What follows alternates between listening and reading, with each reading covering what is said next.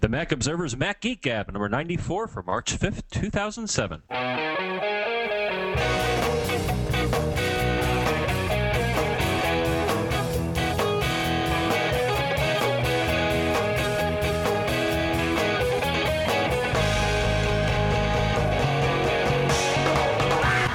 Greetings, folks, and welcome to the Mac Observer's Mac Geek Gab. But of course, John already said that, so I think we don't need to say that twice. Why do you always say that? I don't know. This, this is our this is our Mother Nature has bestowed us with liquid goodness show. Uh, okay. Well, no, didn't you get like? I got Snow. Are you done with the water and the snow and the ice and, and all that stuff we got on Friday. days ago? Uh, yeah. I mean, there's still snow yeah. on the ground, but you know that's how it goes. I had a lake in my backyard. I never had a lake back there. Hey, well, did it freeze, and can you go skating now? No, That's how I no learned to skate as a kid. You know. Uh, My sister got got got uh, flooded a TV room, which is very sad. ooh, that's not good. Yeah, because the big, big screen TV is there. That's that's a tragedy. So Yeah, not good. All right, so this is the uh, the the long awaited clean up your Mac show, uh, and uh, we're going to talk about all sorts of different things that we can do to streamline our Macs. This this started as sort of a personal quest because my MacBook Pro was running slow and I couldn't figure some stuff out, and I think I had a couple of memory leaks, and so I just started cleaning it up. And about halfway through that, I thought, wait a minute, let me write this down. This is this is good stuff. And uh, so John and I have been compiling this for a couple of weeks. I don't believe we're going to do any comments or, or phone calls today, or messages, voicemails, whatever you want to call them. It's just uh, me, John, and, and the peppermint tea here. With uh, you, are you drinking peppermint tea tonight, John? No, Oh. no. So we have absorbed all of your emails and audio questions, and We have. yeah, You have. John has absorbed all of your emails and audio questions, and we certainly appreciate that. On behalf of John, I thank you.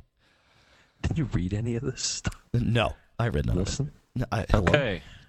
No, we'll, next week we'll be back to, to questions and all that. So uh, Right. we'll we'll start at the beginning it, with startup and all of the things that, uh, that that happen there. So one of the first, as far as cleaning up your Mac, one of the first places to check is your if you go into System Preferences, Accounts, and choose Login, uh, or Login items rather. You'll see a list of applications that start when your computer starts up. And as with any of this stuff, if you don't know what it is, leave it alone or Google it until you're confident that, yep, I know what it is and I'm cool with removing it. But, uh, you know, what I did before I started messing with anything, of course, was I shot a full backup first. Uh, I used Retrospect, although I've actually been using a program called Sync Backup, which I want to talk about a little bit uh, a little later or another show maybe. But uh, but shoot a backup get a, a, a full clone of, of your system before you start yanking stuff uh, out and changing settings and all that good thing. So, login items is one place to check. It's an obvious place. Most of you probably have been there many times. And the checkbox, I've seen people come here and not read the, the, the column headers. There, there's a checkbox here for hiding the app when it launches so that you won't see any windows from the app or anything when it starts up. That is not the on and off checkbox. So if you want something to to be removed, you have to highlight it and hit the uh, the minus sign down at the at the bottom of that window there. So that's one thing to check. The other thing is an app that that John has mentioned a couple of times called Lingon, which you can use to create different startup uh, events. We actually talked about it in the last podcast with the uh, iTunes Geek Challenge, where it was monitoring a folder and then calling scripts. There are a bunch of things that can that can start when the system starts up, and some apps I've actually seen it put things in here. Really, what you're looking for is my agents, users agents, and users daemons. Again, this is a third-party app that monitors and manages the launch D services on your Mac, which are the things that that start up and trigger events. So many of you won't see anything in here, but it's worth checking uh, because if, if you do have something in here, you know it's it's launching fairly regularly, so it's good to know about. Right? You you said in, in yours you don't have anything, right, John? No. So, uh, so like I said, what did you find? Uh, actually, that, that, that very backup program that I just mentioned, SyncD, puts uh, puts something out there, and I believe Retrospect also uh, bundled something out here. I, I forget. There, there's nothing on the on the Dual G4 that I podcast on here, but uh, I know there was there were two things on my MacBook Pro, and I'm pretty sure it was those two. So Mhm. that's Now uh, you're talking about startup. I, I want to Yep. toss one thing, which is kind of taking a step back, but if you really want to see what's happening, because one thing that, at least to me, sometimes is a mystery, Yep. is when you're looking at the pretty screen when you first boot your Mac, what is going on there? ah, Something must be happening. Yeah, So I thought. I'd mention verbose mode. Yep. um, which for most machines I'm looking here. Uh, let's see. Uh, It's- it's all Command machines. or Apple key. Okay, and V for verbose. And what you will see is, uh, from from what I recall, is pretty much a text dump of what you would see on a lot of Unix installations, where it's talking about all the services, sometimes you know things it's waiting for, um, you know, connected peripherals and stuff, and and that can.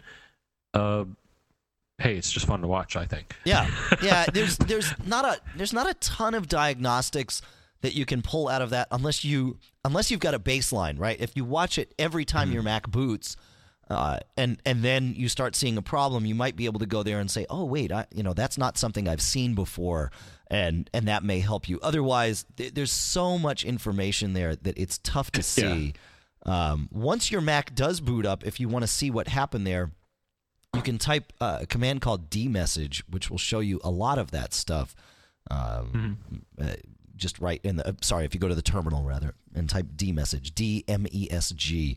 Sorry, I, I, I, I did a I did a very bad thing. I'm not used to just I don't usually just skip right over something like that. So anyway, uh, command line D M E S G will show you. Uh, the, the most recent stuff in that log, if you do it immediately upon boot up, you'll see the things that, that appeared when uh, when the system started up. So Yeah, I've used it when, especially if the machine all of a sudden doesn't start up. Sometimes Yes. it may be hanging on a piece of hardware or driver or Yep. the network. So every now and then you can you can look and say, oh, okay, this is the part. Now a lot of it is you know Unix speak, so it may be kind of hard to uh, figure out exactly what's going on. But uh, but a good uh, a good tool for startup problems. Absolutely. And of course, Google is your friend there. You know, highlight a piece of text. Oh, well, of course, you can't do that while it's starting up. But if you find it in dmessage or if you've written it down and you see it coming through, go into Google, type the entire line, and put it in quotes so that you're only searching for exactly that text. And and believe it or not, you can you can often find a lot of good stuff there. So, um, the uh, another great place to check is library. So uh, if you go to your hard drive to the library folder, not the one in your user folder, but hard drive library startup items. And uh, you know, it's interesting. I hadn't done any of this cleanup stuff on the Dual G4 that that I podcast on. So now I'm looking on this machine in library startup items and seeing one, two, three, four, five, six, uh, seven items, which of course it counts at the bottom. Mm, only one of which I need. Uh, so I will be going back and pulling things out like Adobe ver- Version Cue, which I don't need on this machine, and Virtual PC OS services, which I don't use anymore. Things like that. There, there can be a lot of cruft out here that uh, that you just want to get rid of, right? Uh, I'm I'm seeing stuff here now. I'm kind of nervous. Like I see open base, pure FTP. It looks like a retro run. So so at least Yeah. on my system here, it looks like well, there's something sidetrack. I'm not sure what that is. The date is Yeah. kind of early. Though actually, oh, it's the same date as retro run. So I'm going to bet it's part of that. Um, Yeah, so on- on this machine, I've got... I'm not sure who uses open base. That, Yeah. that could be questionable. Yeah, that's interesting. I've got open base in mind too. Uh, so there you go. Again, a Google search for for anything that you find and you're not sure why it's there. Uh, you know, pull it. I know that Virtual PC OS services here is certainly something I don't need anymore because I don't use Virtual PC on this machine. So ergo, I'm happy removing it. Open base, uh, I'm not sure. so Mhm. there you go. Um, along those lines, uh, kind of following through here, this isn't really startup stuff, but it certainly can can impact things. If you look in the library QuickTime folder, again, this is slash library at the at the root level of your hard drive, uh, library slash QuickTime. All of, of the QuickTime components can be there.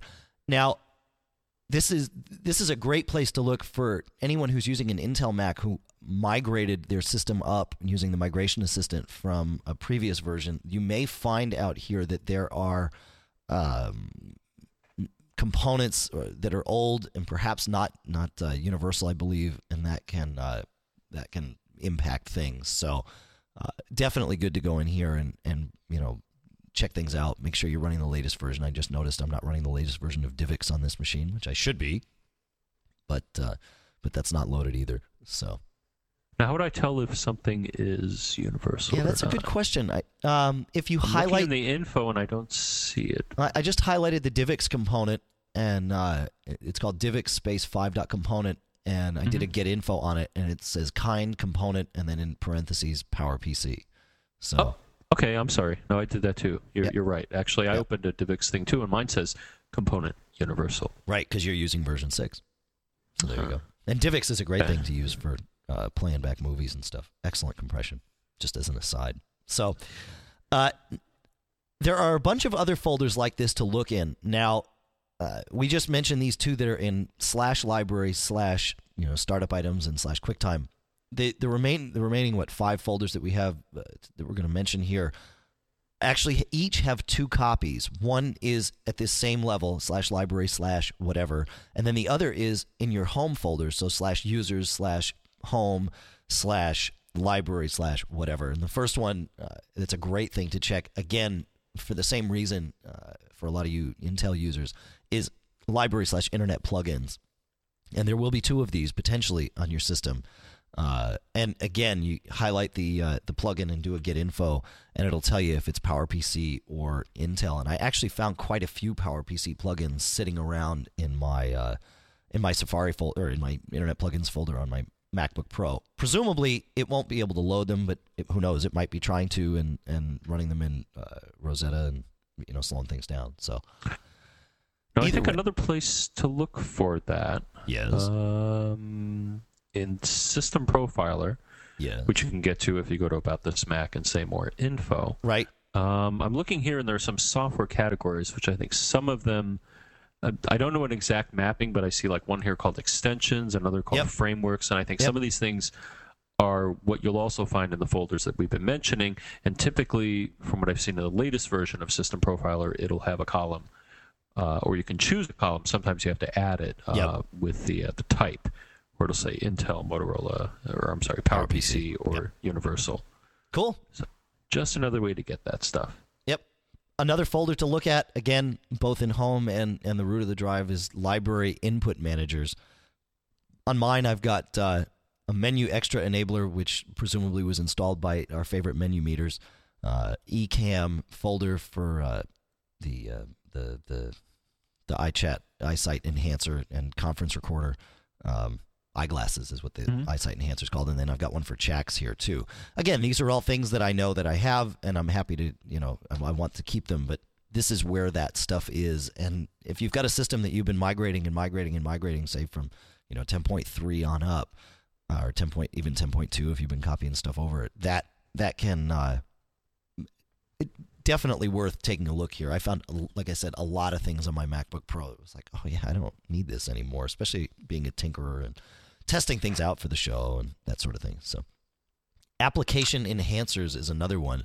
You may not have this folder if you don't run any uh, anything that uses the application enhancer framework but uh, but those things can can really muck with the system if uh, if you've got something installed that, that you know they can they have the potential to conflict because they load with everything. So that's uh, that's another good one to look at.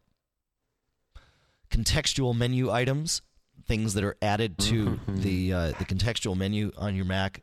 Again you know that I've seen things in here that you know I, I remember at one point with one of my Macs every time I right clicked on something in the Finder my machine would reboot. It's like okay you know gotta dig and find that. And sure enough I had something loaded here that was getting in the way. And uh, and last but not least is preference panes.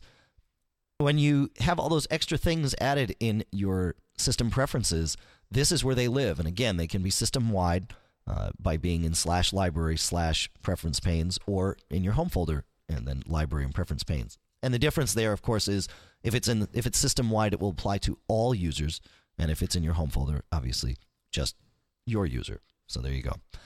Now, what I've noticed with the preference panes, which usually, if you look in system preferences, they're in the other, That's right. like on the very bottom. Yep. Um, they didn't. I don't think they had this initially. Uh, I think it's fairly new, but if you do a uh, right click, Yep. on them, it will say remove blah blah blah preference pane. I don't know if that removes it at the same. And actually, that may be the better way to do a preference pane is through here. Just Okay. I'm assuming that it may take some data along with it if you get rid of it, not just delete the uh, the pane. Yep. Unless the data is stored in the pane, I'm not sure if it is. Yep.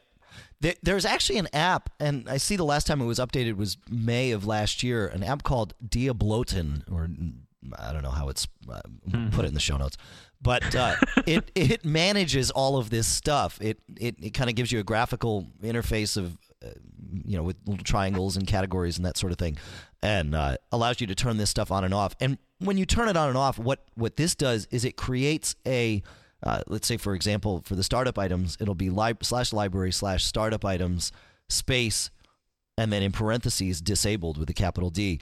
Um, and other things do that too. It's it's sort of a uh, universally accepted, if not uh, you know Apple published way of managing this stuff. So if you have things that you're going to delete, maybe first create a, a disabled folder, move it into that. It will certainly keep it from loading next time you you restart or launch whatever app it would be that that pulled this stuff in. But it's a good way to you know kind of keep it tucked away in case you say, "Whoa, whoa, wait, I actually needed that," and then you can put it back and you're good to go. So, Diablotin is a way to manage all of this stuff if you don't want to do it manually. So there you go. Right. Right? Sometimes Yes. I will zip things or archive them if I want to test if they uh, if they're causing a problem or not.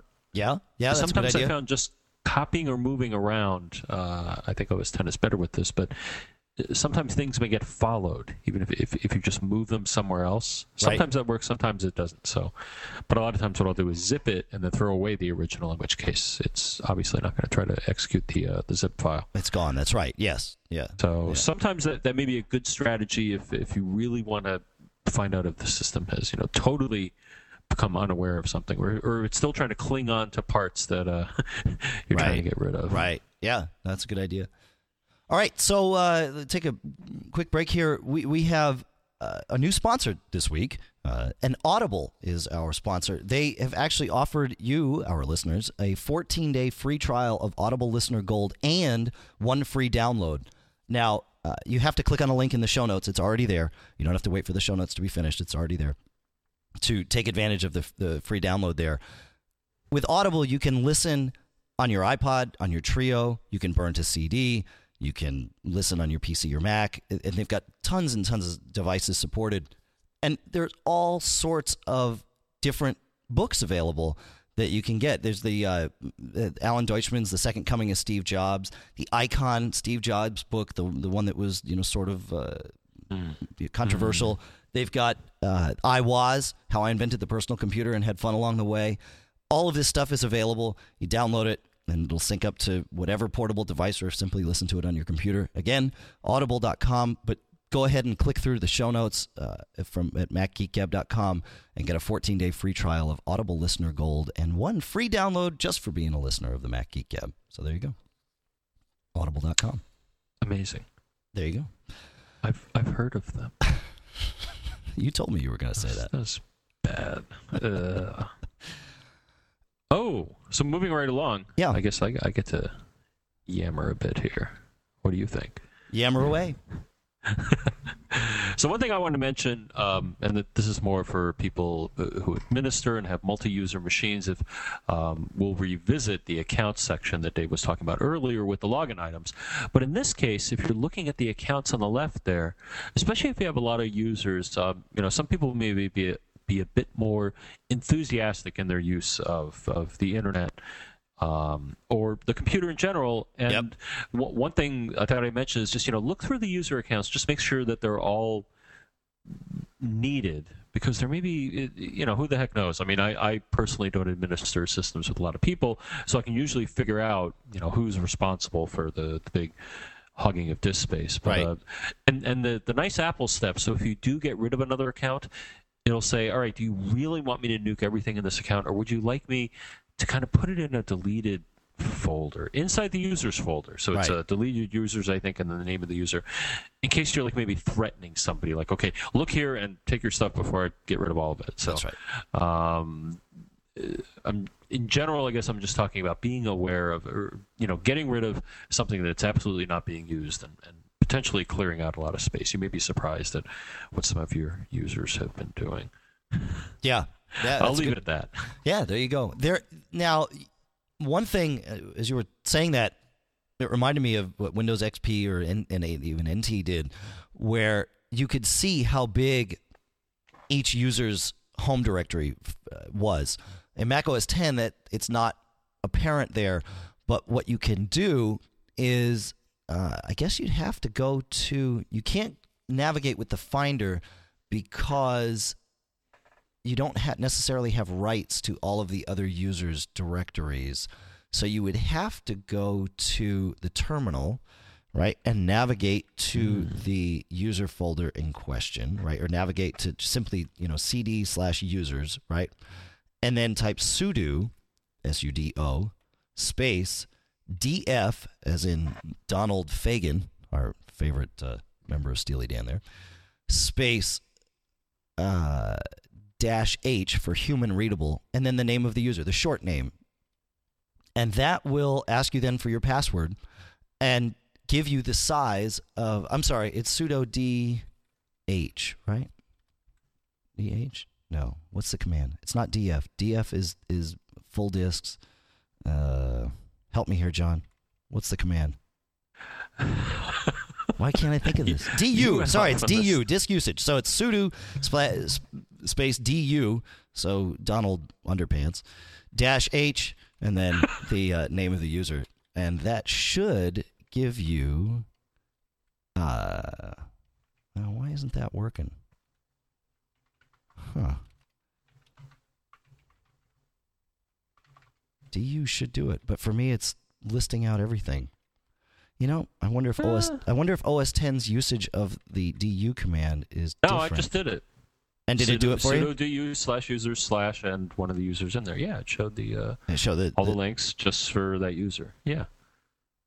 Yeah, but it shouldn't. No, I did sudo du. Yeah. Huh. But it, yeah, for some reason it's not showing. But I see where you're. But I see where you're going. Yeah. That du is normally a disk usage. And, it is uh, disk usage. Normally, if you type type it, it'll uh, say permission denied because. Right You're. but that's sort of sudo. And I so, guess actually, if you do H dash HC, so one for human output and then one for uh, for a total, it'll actually at the bottom will show you a total of what that user has. So that's the way to get there. It will list everything as you as you scroll through, but at the bottom, if you do the the C option, so sudo, sorry, sudo space du space dash HC space and the name of the user will give you the list. But there's a better way of doing this, right, John? You can use one of those apps that you were talking about earlier, which is. Oh, wait, wait, hold on. Oh. Oh, Omni Disk Sweeper, right? Omni di- I'm sorry. There we go. Yes. Um, so uh, a couple of ways you could do this. I guess one is uh, not this app, but calculate folder sizes in the Finder. But eh, it's kind of annoying to do that all over the place. And it's it's right. not necessarily the nicest view. And this is something that yeah I looked at quite a while ago. Omni Disk Sweeper, and it's just probably the best interface that you can have to this uh, you know sort of information about how big everything is. But but it's also nice because it has a couple of goodies like it won't let you. Uh, destroy your system.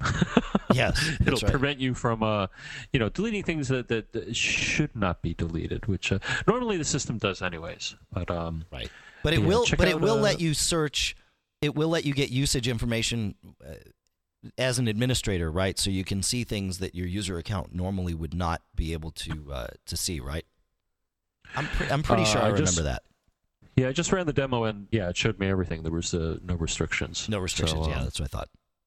So it's nice. You can download it. You can try it for free. You can't enable the delete functionality unless you uh, you uh, pay them. So uh, so that sounds oh. fair. Yeah, that's so, so they, see if you like they it. Dangle it out in front of you there. That's smart. Yeah. Yeah. Hey, hey, gotta make a buck. Um. Okay, so I, I told you that this uh, this whole process started because I had a memory leak. One of the things that I, I noticed was just eating up more and more memory was the System UI Server app, and I noticed this by looking hmm. in Activity Monitor and looking and sorting by the real memory column And I noticed on most machines, System UI server would be at you know somewhere anywhere between 10 and let's say 40 megs at the at the top. On mine, it was uh, you know after a, a day or two after a reboot, it was in the hundreds. Like okay, Huh. what the heck? So I figured out that System UI server is the engine that, among other things, puts all the stuff in your menu bar. So, like menu meters and, uh, you know, your airport menu and your volume menu and all of the little things that you can, you know, turn on and off that, that live up there. And so I thought, okay, well, you know, let, let's let's dig a little. And I thought, well, maybe mem- menu meters because it was happening on all three of my machines. And on all three of my machines, I run menu meters. So I turned off menu meters, didn't fix the problem. Thought, all right, now we got to start looking here. So what I did was, uh, and BB Edit is actually very cool for this. If you don't use BB Edit or or even uh, Text Wrangler, you should. If you look at Home, Library, Preferences, and then com.apple.systemuiserver.plist, uh, normally it's going to be a garbled file if you just open it up in any text editor because it's a plist and they're stored in, I guess, binary format. But BB Edit will show it to you in its its text format, and actually will update live. So if you go into say you know your uh, preferences and turn on turn off you know dot .mac sync menu, it, you'll magically see it disappear in uh, in BB Edit, which is actually pretty cool because you can monitor things. So I deleted this file and forced it to recreate it. it had no menu meters, which was like living without my arm. But uh, but you know watched it for a day and then just started turning things on. And what I noticed was when I turned on the dot .mac sync notification, uh, which is just a simple little menu that uh, shows you the last time the computer was synced with .mac and allows you to force a sync immediately and also then open up your .mac system preference pane. That's all it does. And when it's syncing, the little uh, it's the little .mac, you know, uh, spinning arrows thing that goes around and around. And that was it. Having that turned on and nothing else caused my system to bloat up, and it was happening on all three of mine. So I can only assume now. Obviously, this I'm, I'm sure this isn't happening to all of you, but I do use Yojimbo, and Yojimbo syncs big chunks of data, right? Much bigger than say the address book or bookmarks or anything like that. So I can only assume that that having Yojimbo syncing, uh, because that's the only oddball thing that I not oddball, but the only third party thing that I had uh, was causing it. And of course, I can't live without Yojimbo, so I just turned off the uh, the the .mac sync menu, and the problem went away. That was it. No more uh, no more bloating, and so I was back to all that. But being able to watch as I turn things on and off. Uh, in that system UI server thing really let me know what was going on. And I also found some stuff out there that, you know, was ages old. And they, they were non existent menus, but for whatever reason were still listed there. So it was uh, a good time to go through and clean things up. And that was the catalyst to what has become this show. So there you go. Huh. Now there may be a, a another fun place to look in in where you mentioned earlier, Activity Monitor. Yep. So if you take a process, you double click on it. One of the options that you get, which uh, is incredibly geeky, is Open Files Oh, and yeah. Ports. Oh, yeah. And that probably shows you way more than you ever wanted to know about why that process is there. Yep. Yep. But That's it true. can lead you. Uh, there's a lot of extra stuff that probably doesn't mean a lot to a lot of people, but uh, but it can show you all of the things attached to any process for that matter. Which uh, Yep. and it shows you the parent process and, and all sorts of other fun things. So Very always an interesting place to look to. You know, if you just run out of options, just uh, okay. Okay, so by default, Spotlight. We all know Spotlight. Some of us love it. Some of us hate it. Some of us use it despite nice. despite the fact that we love it and hate it. Um, if you go into your Spotlight preferences, by default, everything in there is checked. Okay, and I'm talking about system preferences Spotlight. Oh yeah. So you're searching everything. Now, for me, even though I use Apple Mail, I don't want Spotlight searching mail. If I want to search for a mail message, I'm good. You know, I can do that from within Mail. Um, I don't need it searching my bookmarks or my music or my movies or my fonts or y- you know that sort of thing. So you can come in here and do two things. One is disable the stuff you don't need and really think hard about, you know, do I need it to search system preferences? And again, this is only the, the system wide spotlight. If you're in system preferences and start typing in the search box there, it's going to search system preferences, you know. So really think about what you need it to search and try and pare that down because this this can dramatically in, increase spotlight speed. And then the other thing you do is reorder things in here, and whatever order they are in in in this search results pane is the order in which they will appear when you do your spotlight searching. So very very handy. So first thing, come in here, pare this down, organize it the way you want, and then go to the terminal. And in the terminal, you're going to tell it to rebuild your Spotlight index. And doing this made Spotlight infinitely faster on my MacBook Pro, despite the fact that I had already reconfigured all this stuff. Um, so what I did was I went uh, to the terminal, and it's a command called mdutil, but again, it needs to run as a privileged account. So you need to use sudo sudo space mdutil space dash capital E space just for your main hard drive slash.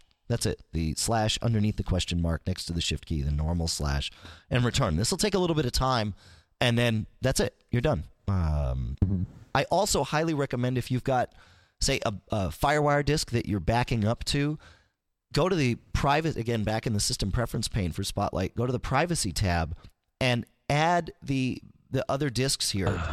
right? Especially if you've got a clone of your. Thank your you for startup mentioning drive. this. Yeah, man. Because I was going to interject because that drives it, it drives me nuts too. You plug in a drive and all of a sudden everything grinds to a halt, and it's like, It sucks. Is it? And then Yeah. you, you may notice the little The dot. blinking center of the uh, spyglass in the upper right hand corner, Right. which is the only indication that you get unless you're using menu meters, of course. Of course. In which case you can see the hard drive all of a sudden is, is going crazy Thrashing. because it's indexing this new device, which is probably very polite and nice because you may want that, but what if you don't? Yeah. Yeah. you So get a dog of a drive, and uh, well well worth coming out here and, and adding that stuff and and you really i mean you can go you can go nuts here if you decide look all i want is you know uh, things in my my users folder to be uh, to be searched you can really come in and start adding all kinds of things. You can add your library folder and you know your um, what other folders are there? Uh, your applications folder. If you don't want that though i like to have my applications folder search the developer folder system folder. You can add that stuff here and then spotlight won't search that stuff either and it really does help narrow it down. So uh, i have found that if you're going to change what it indexes on any given drive then go ahead and, and do that that uh, that delete spotlight index or re-index spotlight um, command that we talked about with mdutil because it, it, it really does kind of having it re-index that at least on on my systems has made it a whole lot snappier once I make sweeping changes like this. But well, well worth it. Excellent. Now, Yeah. I think we had uh, many shows ago. A person had a problem where I think it was eternally indexing; it would never Yeah. stop Yeah, because it got confused, probably due to a crash or something, sure. while it was making the file, and it, it's like, oh, I better make it again, better make it again. Yeah, and it just. and that, that this, I think, was the solution: is you just gun the file and it'll. Uh, yep. Do you want to tell Got them it. how to be smart, John? well, number one, you can listen to this show. Thank you. That was beautiful. That was beautiful. No, um, or you can just be born that way, or um, if you have a uh, particular type of hard drive. Now, unfortunately, this is only available, I believe, Dave, on, on ATA, not not on older SCSI drives. This is um, smart. which, Um, oh, I no, don't no, know no, it no. It's available. for. It's available on on SCSI drives too. Um, but I believe, uh, but it's certainly not available on drives that are connected to your FireWire or USB interface. It's only for drives that are inside your Mac. Right. So, So tell if 'em I've what it is. Uh, Smart is uh, system monitoring and reporting tool. Is that it? That's right. Uh, something like that. Uh, What does it mean? It is a.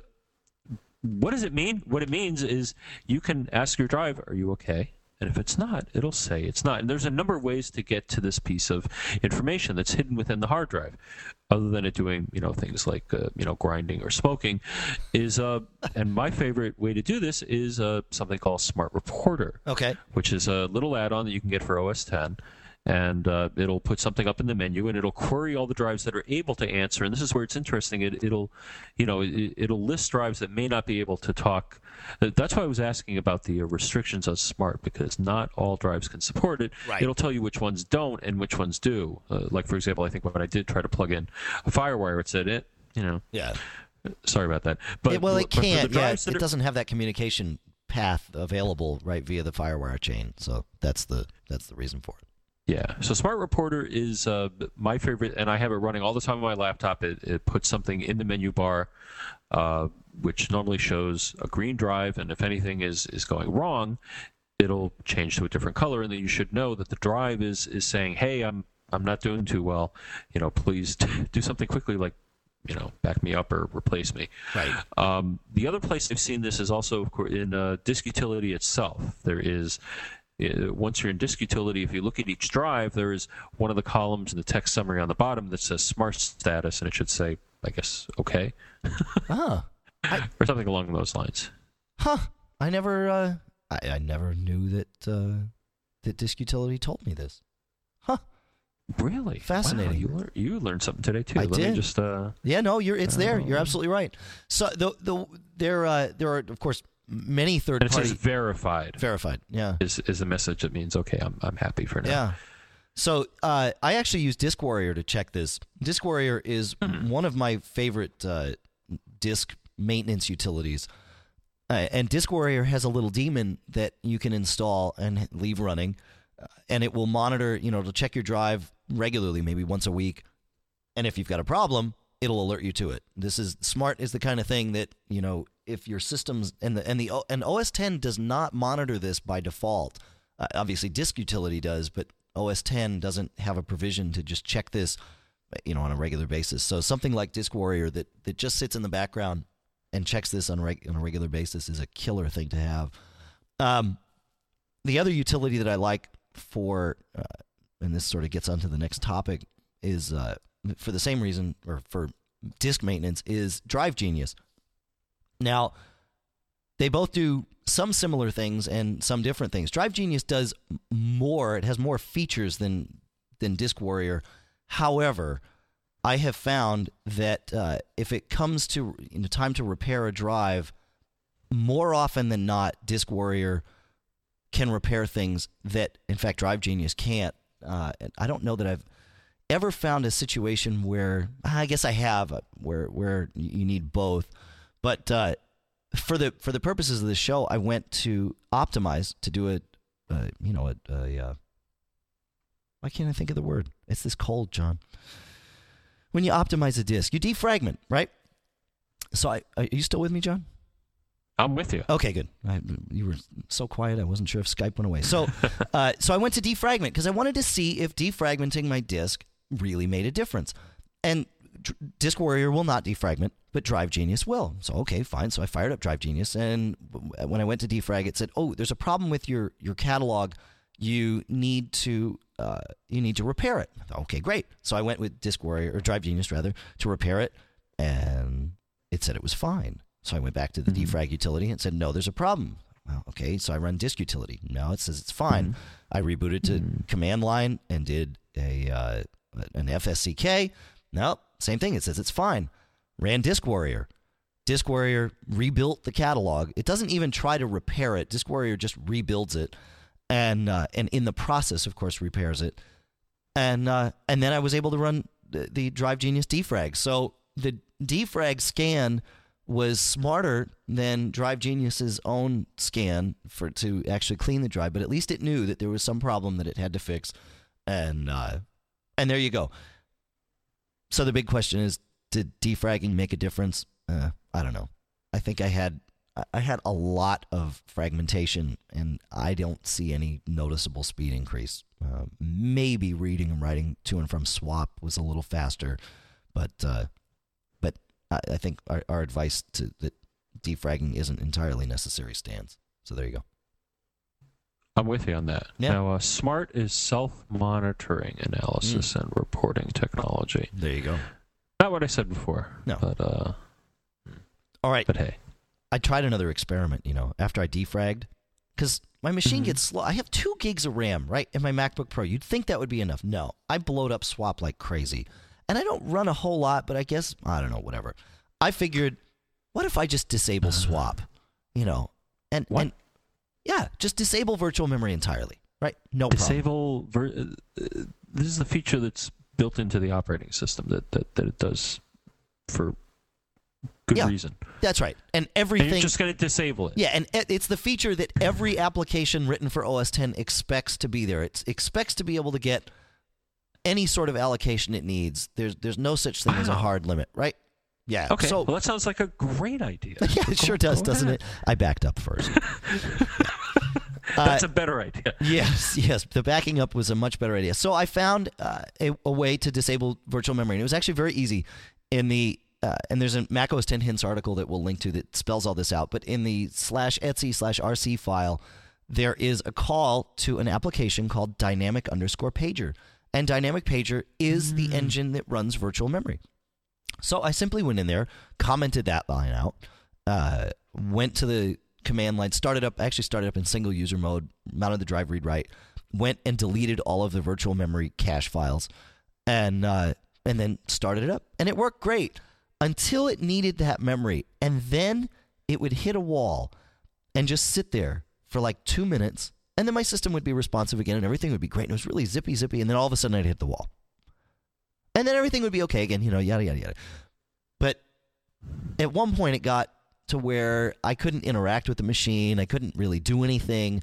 I had to go over to another computer and SSH in and and force Serves quit right. force quit some apps. Yeah, it, it was not the right thing to do. I- it was the right thing to do so that I could sit here and tell you unequivocally, unequivocally, I hope, unequivocally. I hope there you it is. learned a valuable lesson. I did, and I'm trying to teach that to you. That's right. yeah. Don't do it. Uh, get more RAM. Don't run as many apps. You know, keep it managed. I, I have found that there are things that seem to have memory leaks. Um, I, iChat seems to to bloat up RAM quite a bit. Uh, I use it quite a bit, so I, you know I think it with all the logs that it's keeping or whatever. So And- at the end of the day, memory leak, just just uh, oh yeah, thank you. Well, memory memory leak. Uh, for most programming languages, what happens is that a piece of software will ask for memory Mm-hmm. uh, in a dynamic fashion, rather than having the operating system or someone manage it. The problem is, given this flexibility, some developers or languages, uh, if they have bugs in them, uh, will forget to give this memory back to the system.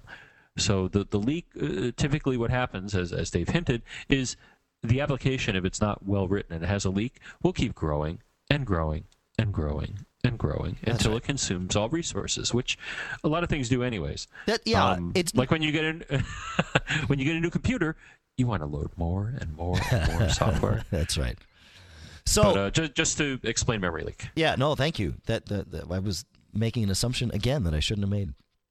Uh, so yeah, so iChat. I found that at the end of the day, if I quit iChat, Mail, and I think the memory leak there isn't Mail itself, although it might be the way it handles IMAP. I, I think it might be Mail tags, which is a again a third party bundle, and the developer seems to be aware of this and is working on it. Um, but I and again I quit Mail, and then the other thing that I got to quit a couple times a day is Safari. All by itself, Safari bloats up memory. Now you can. John and I went through that where you can empty the cache, and that certainly helps. But uh, yeah, I've noticed a lot of times that uh, it tends to if you just leave it running and you never quit it, that it tends to build up you know images and and, and all sorts of stuff. So. Uh, it's horrible. look at the Mac itself. It, so it's, trying to do the right thing, but if you use it for an extended period, Yeah. I think it's it, it's doing the wrong thing. That's right. It's trying to cache too much stuff for you. Yeah, and there's no way to limit that. You can force it to empty the cache, which helps, but still doesn't get you back down to ground zero with with uh, the, the memory footprint that it starts with. So, quitting apps uh, is much better than disabling swap. So there you go. I did want to tell you about TeachMac from TeachMac.com. Uh, you've heard us talk about them before. They TeachMac is an, a learning environment. It is uh, an application that has all sorts of different modules available for learning various things. You can learn about Apple's Mail and how to manage things there. You can learn how to do things in Photoshop. Uh, in fact, Bastian, the fellow who called in last or uh, sent in a note last week and described how to do that whole uh, setting up the the multiple access to a NAS storage device for iTunes. He created a TeachMac module that is now in TeachMac and tagged with Mac Geek Gab, so you can get that there. It is a fantastic way of learning new things and teaching other people new things. The module maker that they have is great. 49 bucks a year will get you a subscription and access to all TeachMac modules. Otherwise, you can get the application for free and download modules a la carte. Some are free and some cost anywhere between 5 and 15 bucks. And all of that is available at teachmac.com. So we move on. And uh, it seems like we are. We move on? We do move on. We have to move on. We've been here for 45 minutes. So let's. Uh, let's uh, let's talk about maintenance scripts because I think that's an important note to hit here, John. Definitely. So uh, the nice thing, well, it, it's there. You get it with Mac OS 10. Of course, it's it's based on uh, OpenBSD. And one thing that you have in a lot of Unix operating systems is uh, the concept of a maintenance script. Okay. And uh, Mac OS 10 is no different. Uh, I found a nice page here at a at a site that uh, I had not seen before, but I was searching for maintenance scripts, and uh, they sounded right on the money here. in that there are daily, weekly, and monthly cleanup scripts that are part of uh, a lot of Unix installations, including OS 10. And so I think their their suggestion in general, which uh, you know I think we've we've talked about this uh, in, in past shows when you're talking about maintenance scripts, yep. is if if a system's always on or heavily used, then they're going to kind of they'll they'll run. Okay. They will uh, will complete and they'll they'll clean out. I, I, I don't even know the level of cruft they deal with, but you know we, we assume that the uh, rotate logs of the and OS sort of were, things, were yes. wise and new on a daily, weekly, and monthly basis you should clear all this junk out because people probably don't need it. Um, so that's a, a start. We're going to link to their page going into more detail about this. But the other thing is that there are, you know, thank you to the uh, Mac shareware and just software developer community, there are several utilities that will let you get at the uh, innards of uh, OS 10 and kind of tweak these and, and do these um, on your own. Yep. Now, you know, uh, I would say in in the sense of running these scripts, there's probably nothing bad that would happen if you did them. Uh, you know, when, when, you shouldn't, other than maybe you may be killing some performance if there's stuff that it keeps around for uh, performance reasons, uh, some some caches and other things. Um, so I'd say the guidance is if the system is always up and running, you probably don't need these utilities unless you're curious, which if you're listening, you probably are. Um, but if you're an infrequent user of the machine, then uh, what's probably happening is that the scripts are not getting run, and, and you could be building this stuff up over time. So right, uh, right to our cleanup thing. And now I think Dave, you've you've worked with uh, being a curious uh, type of guy here. I think you've worked with some of the utilities that they did mention in this uh, in this article. Yeah, there's there's actually three utilities, and they all basically do the same thing. There's Onyx, Cocktail, and Applejack, but they all operate in, in a different in different fashions. Onyx, in addition to doing all the maintenance scripts, allows you to clear out caches, file caches, and uh, and then also do some user interface tweaks. Cocktail is similar, uh, has some different tweaks, but basically the same thing. Note that the daily, weekly, and monthly scripts will clean out some junk files, but will not clean out all the caches. And cleaning out caches and, and rebuilding, uh, uh, yeah, I guess re uh, repermissioning, going through and, and rebuilding all the permissions or repairing all the permissions on the drive is uh, is something that, that's worth doing. You've heard us mention it before, and the maintenance scripts will not do that stuff. So using Onyx and Cocktail uh, to do that can can work out great. Um, I, I I find it invaluable to to run those on a semi regular basis.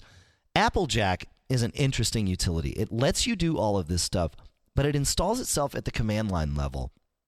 And the cool part is it installs itself as part of the single user startup as well. So once you've installed Applejack, if you reboot your machine and hold down Command S, you'll be given the normal instructions for running the file system check and then another little line that says to run Applejack, type Applejack. And that, just having it there, knowing that you can do all this stuff from the command line if you get into trouble is key. So if you do only one thing after uh, listening to this show, go download Applejack, install it, and just leave it there.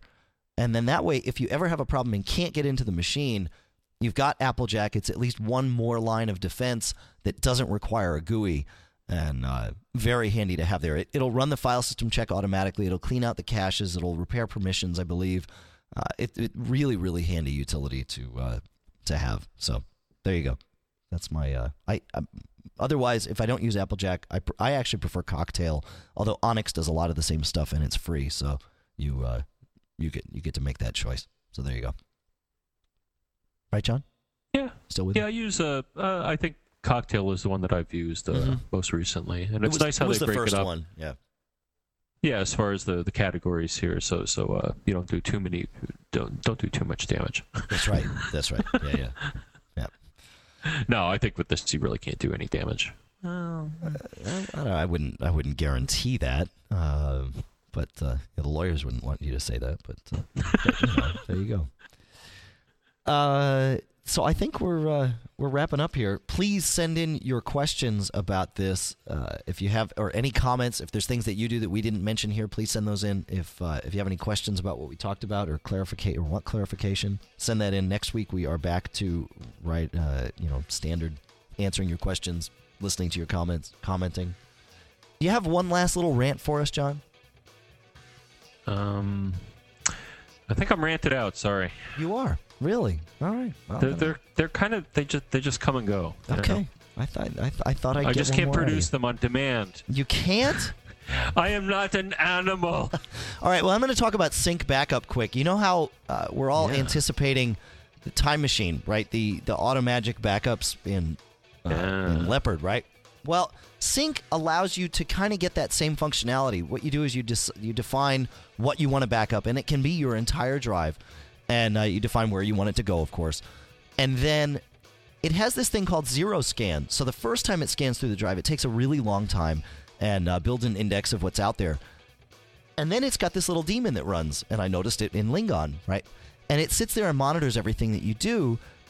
And then when you run uh, Synk again, it takes all of about four seconds to scan your drive and decides what it needs to back up, and off it goes. So you can actually have this thing running you know, every hour. You can have it running, you know, as often as you, as often as you like. You can. Well, I mean, the, the, the scheduling is, I guess, every hour. Uh, you can pick what hours you want it to run and what days you want it to run on. And uh, I love this thing. And you can also tell it what you uh, how long of an archive you want to keep. So you can have it mirror your your data, and then also somewhere else you can have it store any changed files. So I've got it storing you know a couple couple three days worth of changed files, and then mirroring my boot drive. So I've always got to mirror my boot drive, and and then uh, any anything that's changed, I've got a couple of days worth, and then of course I've always got my retrospect backups because I'm a backup fiend. Huh. And uh, I also noticed. Did you notice um uh backup? Apple backup. There was a recent update through software update. yeah, it doesn't make anything better. I have to though. look at that. Yeah, No. uh, Okay. useless. uh, they gotta fix that. But uh, but in the interim, there's Synk, Maybe and, they I, did. and, and there's a there's a couple of layers of a couple of different versions of Synk. I'm I'm using the the very very basic one called Synk Backup, and it does exactly this. Works great. Uh, highly recommend it, and uh, and they don't pay me to say that, but uh, I'm happy to say it. Very cool little Not utility. yet. I, f- I, I, I forget about it, uh, which is exactly how it should be. But yet I look and it's Right on, running. brother. Yeah, it's the way to go. All right. Uh, so how do we get out of here? What? Uh, like I said, next week we're back to your questions. CacheFly Hosting is where you've downloaded the podcast. The podcast marketplace is getting full. The 6i Isolator earphones from Etymotic, the A5 desktop speakers from Audio Engine, TeachMac from TeachMac.com, Yojimbo from Barebones Software, and Audible. You can get the uh, the, uh, the the the free download and the two week free trial. So there you go. That's it. Sweet. We're done, right? iTunes comments, Gmail, Wherever, wherever you want to, you, know, you can spray paint them. Uh, spray paint them. your comments about our show. Where can you spray paint them? we'll leave that up to you. Okay. All right, let's get out of here. It's 206 gonna spray- 666 Geek. MacGeekgab at MacObserver.com. What were you going to say about spray painting, John? Uh, you have anything else to say? The show notes are at uh, MacObserver.com slash podcast or at MacGeekgab.com. They will be. They will be. Some of this Because I stuff's already s- there. Because I was going to say, if you spray paint what you think about the show, Yeah, there's something very important. you absolutely positively don't want to get caught. made of.